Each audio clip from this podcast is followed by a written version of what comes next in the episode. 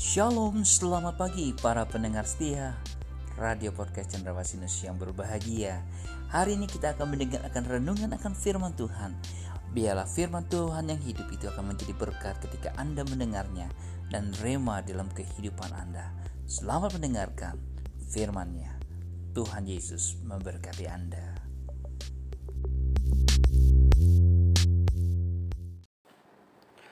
Salam, selamat pagi Bapak Ibu, Saudara yang dikasih oleh Tuhan.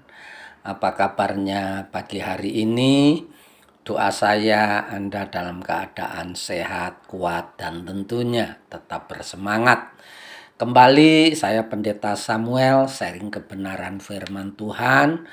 Pagi hari ini saya ambil di dalam Yakobus 1 ayat 12 Demikianlah kebenaran firman Tuhan itu.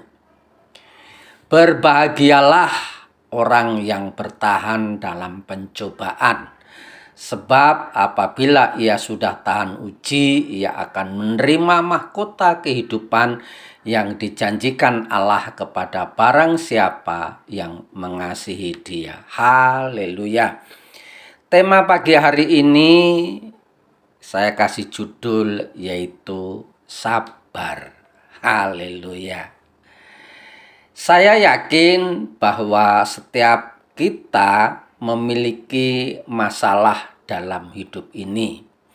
Tentu berada di dalam masalah bukanlah suatu hal yang menyenangkan, tetapi Allah mengajar kepada kita agar supaya kita bersabar karena menghadapi masalah-masalah itu eh, kita sebagai anak Tuhan perlu ketekunan, perlu ketegasan, perlu perenungan dan bahkan kita tidak bisa lepas dari perlunya tuntunan dari Tuhan.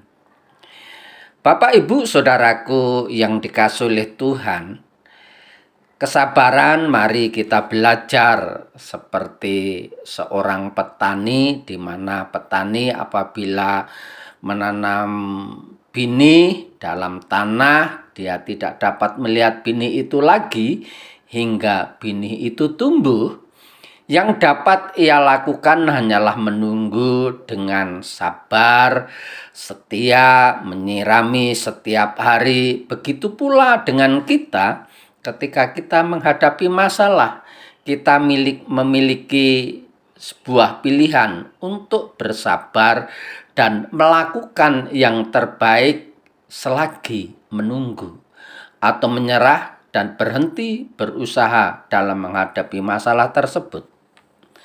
Mungkin setelah sekian lama kita berusaha, semakin lama kita berusaha, kita masih tidak melihat hasil apa-apa sama seperti petani yang sudah setia menyiram setiap hari, setiap pagi, tidak dapat melihat pertumbuhan benih tersebut sama sekali. Tetapi jika kita setia dan tidak menyerah, kita akan melihat hasilnya pada akhirnya seperti seorang petani yang berbahagia karena benih berhasil menjadi pohon yang menghasilkan buah. Haleluya. Ibu bapak yang dikasihi oleh Tuhan, sabar itu diperlukan bagi anak-anak Tuhan.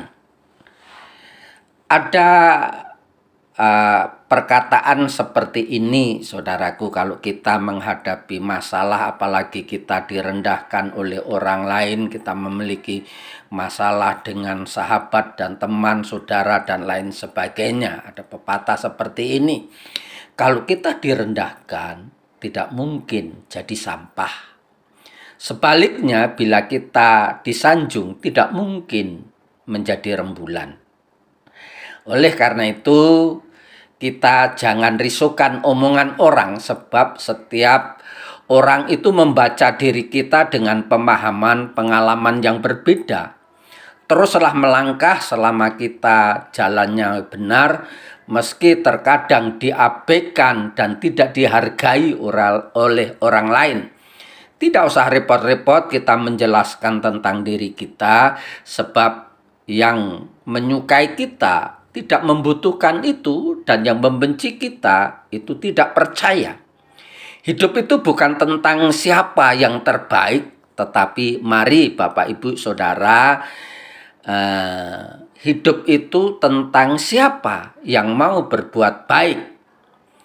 Jika dijahati orang, jangan berpikir untuk membalas dendam, tetapi berpikirlah dengan cara membalas dengan kebaikan. Jangan mengeluh, mari kita belajar untuk bersyukur. Sesibuk apa pun kebaikan hingga keburukan itu kadangkala pasti lelah mengikuti kita. Kebanyakan orang berkata sabar itu ada batasnya, tetapi bagi orang beriman sabar itu tanpa batas. Jadi sabar itu menerima dahulu kehadiran tamu yang namanya masalah sebelum kita melepaskan sebab kita tak akan mudah melepaskan sesuatu yang belum kita terima. Masalah itu akan mudah berpamitan bila sudah kita jamu dengan bersyukur. Sebaiknya hindari mengatakan bersabarlah segalanya akan indah pada waktu waktunya.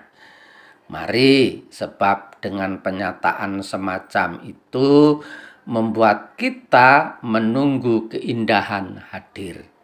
Dan apa pun yang ditunggu itu biasanya akan terasa lama dan melelahkan.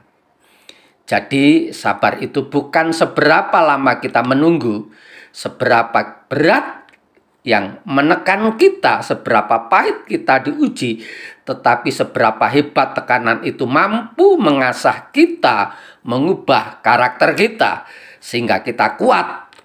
Dan di saat itu pula kita berhasil menemukan jalan keluar. Selamat pagi, selamat beraktivitas. Tuhan Yesus memberkati, tetap semangat.